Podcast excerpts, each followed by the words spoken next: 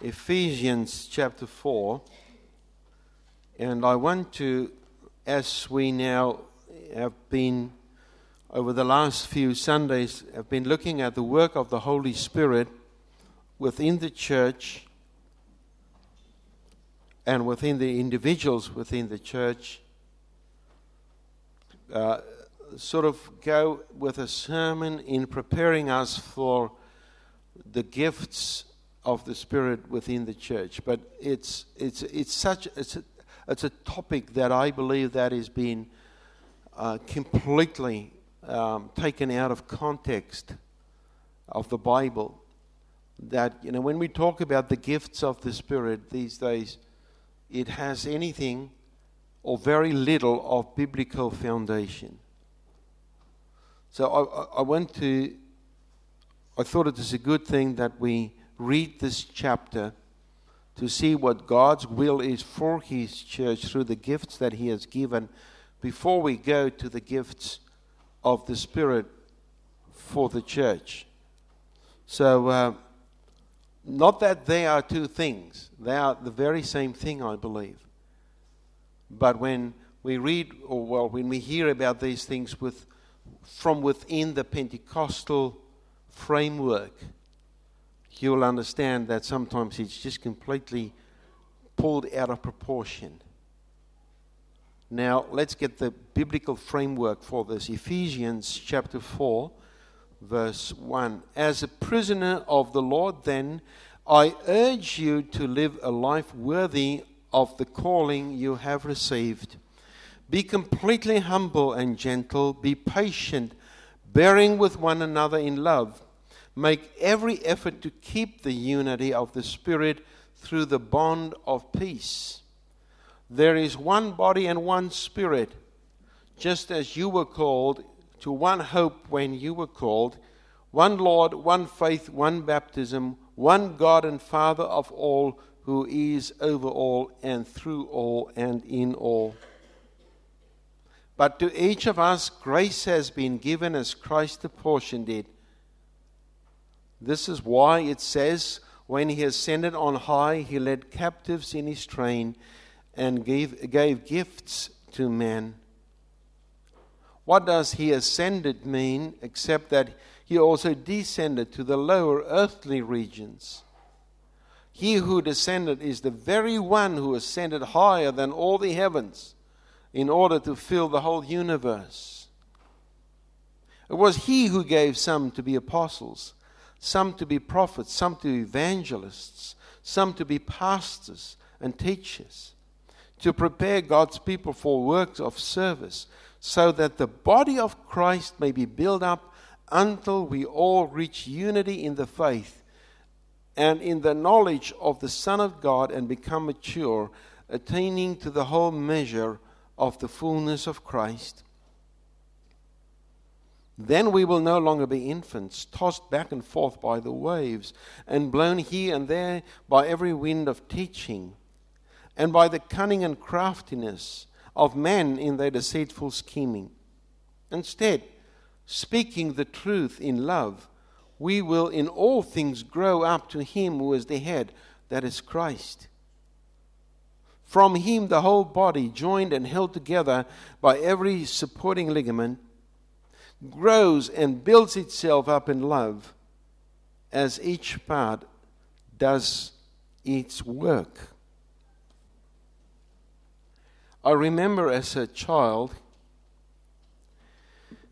when we received a new minister in town from another denomination, or no, it was our minister, and ministers of other denominations were involved and invited to be there. We, after all, went to the hall where there was a bit of sitting around the table and all this, and speeches were made. And there was one of the ministers, someone I really loved. He was from another church, and he always had something that you could have a chuckle about. And he said, when he got onto his feet, he said, "Well, I really looked forward to your arrival in town," he said to the new minister. He said, but now, after I've heard some other speeches, I'm a bit disappointed. He said, I was looking forward to the being together. But now I heard from many speeches tonight that we are actually supposed to work together.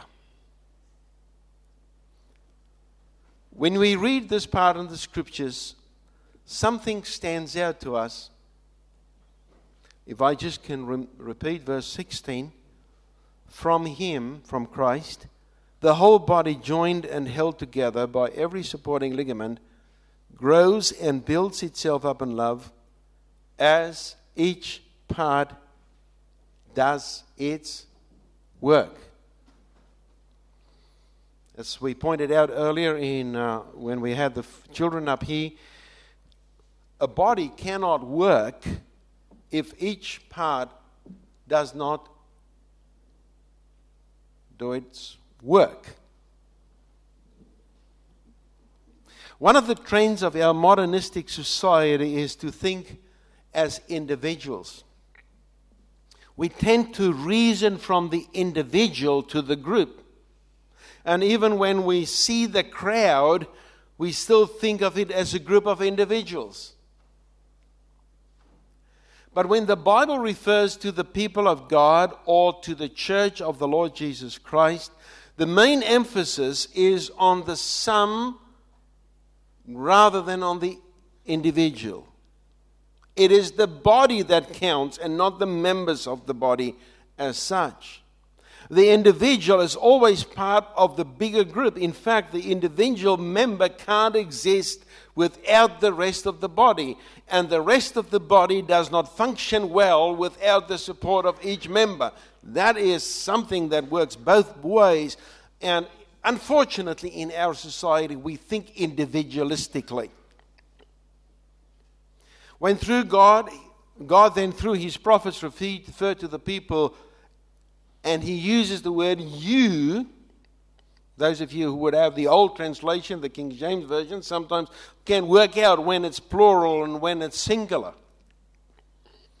But when God does that, he usually uses the word you to express the plural and not the individual as a singular.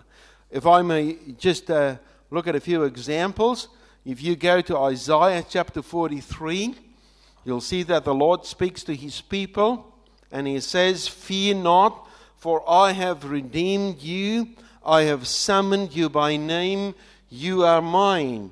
You know that verse. It's a beautiful verse, isn't it? And how many times have you heard this verse being applied in an individual way? I've summoned you by name, you are mine. And for me personally and everyone here who read those verses, of course we had the comfort knowing that the Lord knows us. But you know here, the Lord is actually speaking to his people, to his church. He's not speaking to individual members within the church. Let's apply it. When the Lord looks at us this morning as people sitting here, and he says, as he would say to his elect people across the world, he would say, those of you who are gathered here as a church today, I know you by name. As a church, I know you by name. You are mine. Let us take heart then and know that God has a promise for his church. And he says, you think that you're only a small number of people? You think that you won't make it till next year or 10 years after now? You know what? I hold you in my hand. You belong to me. Everyone here. In the body. When charges were made against the whole body of the church, in Revelation, the 7 letters to the church, we constantly hear this term, I know you and I know your work. He does not look at people within the church and he says, I don't want to use, let's say Peter. Is that a Peter here today? So you don't think that I'm talking to you as if. He says, Peter, I know you and I know your works. He says, no. He said, Ephesus, I know you and I know your works. Let's apply to this. The Lord looks at this church and he might say, Kering Presbyterian, I know you and I know your works. You see, the Lord addresses the body of people. The Lord says, I hold this against you. He says, I'm talking to you as a group, as my body. Never can we be satisfied with individual repentance and holiness. And therefore, when the Lord says, I stand at the door and I knock, he says to his church, I've got that against you. You have to repent. The whole church, the whole body. Of course, it includes individual repentance. And it is also true that when the individuals of the church and the body, the members of the church, walk within holiness, it has an effect to the church. But when the Lord looks at us and he says, well, I've got that against you and I've got this against you and I know your works and I know these things, we have to look around us and say, how does it affect me as a member? Have I not loved as the Lord wanted me to love? Have I not cared in the way that I should care? And therefore the body of believers actually are disadvantaged. God's purpose for his church is a body which functions well. We cannot disregard the individual parts, but the body is the thing. The Lord God talks about his people all the time. He led Israel out of the bondage of slavery. And he calls them, you are my people. And therefore, we need to get an eye for this. In our individual age or individualistic age, we hardly think about it this way. But you can't walk and hit your foot against something, and then the rest of the body says, well, it's none of my business. I can guarantee you that, and you might have had that experience. If you had a toenail to be pulled out, every part in your body aches for that. And we cannot for the moment say, well, while this toe is giving me so much trouble, I'm going to take it off and leave it for a while until it's cured and until it's okay, then I'll put it back. No, it is all part of the same thing. And therefore, we need to understand that as a body of the Lord Jesus Christ, we are together in it. And never can my individual desire stand above the desire of God for his church.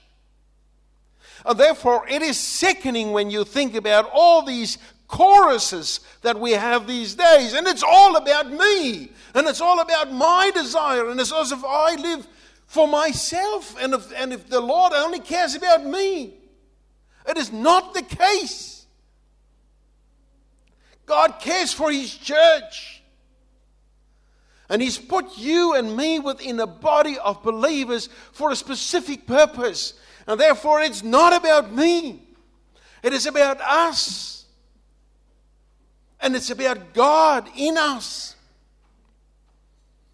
1 Corinthians chapter 3, where it talks about spiritual immaturity of the people. And if you'd like to, well, you can go home and read there. 1 Corinthians chapter 3. Paul uses the word you 10 times in this chapter. And in all instances, he means the church as a body of believers. He levels the charge of spiritual immaturity against them. He said, I gave you milk, not solid food, for you were not ready for it. And then in verse 16 of chapter 3, 1 Corinthians chapter 3, 16, he states, don't you, second person plural, he talks to the body of people, know that you, once again, the plural, are God's temple, singular. You, the group of people there, he says, you call yourself Christians. You are the congregation in Corinth. You, what are you? You are the temple, one temple. Now, as he continues his charge against spiritual immaturity, he says, if anyone, now he uses the word singular, in a singular way, destroys the temple, then God will destroy him. For God's temple is sacred, and you, plural, are that temple. In the construction, Paul sees the body as an important entity. It is the temple of God. It is made up of individuals and it forms one body. But there are individuals who build carelessly, leading to the destruction of the temple. And now we understand why Paul then declares in chapter 12, if one part suffers, every part suffers with it. If one part is honored, every part rejoices with him. So what we do as individuals has an impact on the body. And what the body does has an impact on the individuals. So if we start to develop this and we look at, let's say, for instance, the prayer life of our church, then suddenly I am aware of the fact that if we are not a prayerful church, although there might be prayerful members within the church, that those who are really prayerful in the church would be mourning for those who are not. Because those who are not prayerful, as we should be, those are actually dragging down the life of the church. And it would be a wonderful thing if we are, as a body of people, equally concerned about the prayerful life of the church. Most of us do not think of ourselves as being gifted. After all, few of us are really capable of preaching like a Billy Graham, or singing like Pavarotti, or playing basketball like Michael Jordan, or playing soccer like many of these people play soccer now. Within the next few weeks, it will just be soccer, soccer, soccer all over the place. But you know what? According to statistics, there's only 1/10 of 10% of people in the world that are really gifted like these people. 1/10.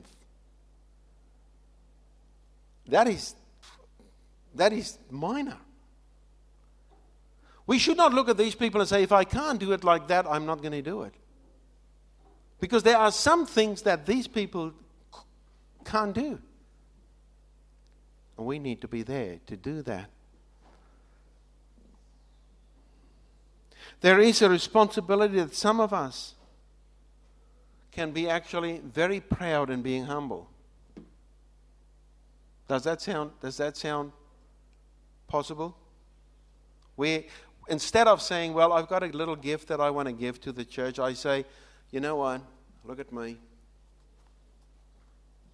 I'm so humble just to tell you that I've got nothing. Which actually means it. Don't ask me to do anything because I won't. All of us are given a gift because God will not include a member in the body if he doesn't have a purpose. Okay? How many of you would go about today without tonsils? Because it was all removed then. Nowadays they realize how important it actually is.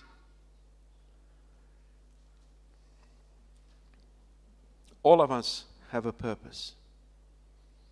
Now when you look at Ephesians chapter 4, and I'm going to dwell on it for too long because I don't want to rush over these things. I think it's important that we understand the implications of being members of a body.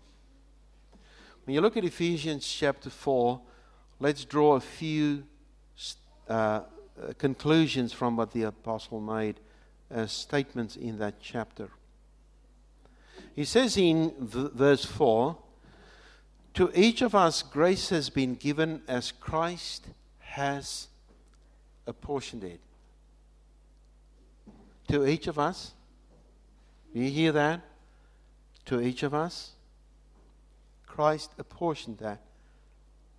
All of us did not receive the same portion because we are not called, all of us, to do the same thing. My whole body is not a mouth. Sometimes you might think that is the only thing I've got. But truly, my whole body is not a mouth. I thank God for the fact that it is not. And sometimes I have to learn to understand that I've got actually a pair of ears too, and I should use them to listen. Not all of us do the same thing, and we're not called to do the same thing. The second thing, we received different gifts, but all are from Christ. To not use these gifts is to say to the giver, our Lord Jesus Christ, we find that he has given inadequate or expendable. Thank you, Lord, for giving me this, but sorry, I don't think that you've done the right thing, so I'm not going to do it. It is actually to know better than the head of the body, Jesus Christ himself. Am I right? Third thing, some are called to be pastors and teachers, others evangelists, because the purpose of Christ with these gifts is to prepare God's people for, and now we come to that thing, it is not for God's people to be together, it is for God's people to work together. Work together. It says there, God wants his people to be prepared for works of service. So the body may be built up. Then the next thing, the body, which includes all its members, therefore has a job to do. We work. Wouldn't it be good to have a body there that has everything and the body does nothing? We must attain the unity in faith and the knowledge of the Son of God, to be mature as the Lord wants us to be. Verse 13. It is clear that God intended for his people to help one another to reach this high goal. I help you, you help me. I pray for you, you pray for me. You go ahead and do things that I just can't even think about, but I will do things that you're not happy doing. We must be able to withstand the onslaught of the enemy, because we stand together and because everyone does his job. When we work together, that's how it's done. I remember being in the army, and one night in an army camp there right up in Angola, where we were at that stage, about 9:00 that night, the mortar bombs just went off of the enemy. A frightening experience. The first thing that crossed my mind at that stage was, these people don't play cowboys and crooks. When you realize that, you realize it's a matter of life and death. Okay? What happened then? All the people in that camp were trained to do something to protect those who live in that camp. And within minutes, not even minutes, everyone was at his post. The flares went off. The firing plan was put in place. And there was defense as everyone did their little part. And no one was killed in that attack. Paul says that's what we need to do as a church. We need to build one another up, stand with one another, so that we can defend ourselves. Verse 14. Then verse 16. Christ is the head of the body, and we are the members of the body. In him, the body is joined together. In him, we are members, and we must grow up. Christ is our commander-in-chief. Verse 17. Each member has a part to play. We must give support as we discharge of the gifts given to us by doing our work of service. For too long, the church was thought of as a footy team. The pastors are the trainers and the referees. The elders and other leaders are the players. And on the pavilion, we think, are the rest of the congregation enjoying the game. You get that idea in your head? We're sitting there, we're looking on, someone is doing the thing, and you know what we do? We criticize all the decisions of the referee. And we all know the rules very well, but the problem is we are in the pavilion. The Bible says no. There's a different pattern to this. You know what?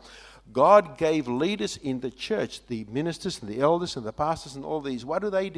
They are the trainers of the congregation who plays. You know what? There is no pavilion in the church. There's no one there. Because all of us need to play. All of us need to train. All of us need to be fit. All of us need to know the rules. And all of us are there for one purpose. And that is for the victory that we receive in Christ. I'm going to leave it there for today. To take it, you to think about, go and study Ephesians chapter 4 all over again. Think about the fact that you are a gift from God for this church. You've got something to do, not because you are special, not because you are such a gifted person, but because God has called you by his mercies and his grace, and he's put you here for a purpose. But in all, we are not individuals. We are a team. And as such, we need to work together. And within this framework, next week, Lord willing, I'll continue on this until we get to 1 Corinthians chapter 11, where it talks about 1 Corinthians chapter 12, where it talks about the gifts of the Spirit within the church. And we'll apply these principles there then. Let us pray. Our Father, we know that we are children of our age. And for too long, we have been dragged along with this idea that we are individuals and that we count, and what we do is important and what we want is important, instead of seeing ourselves as members of the body of believers, maybe forgetting that some of us may build in such a way that it actually does harm to the temple. Help us, Lord, to understand these things and to apply to our lives. And within the life of the church, we pray. For the sake of Jesus Christ, amen.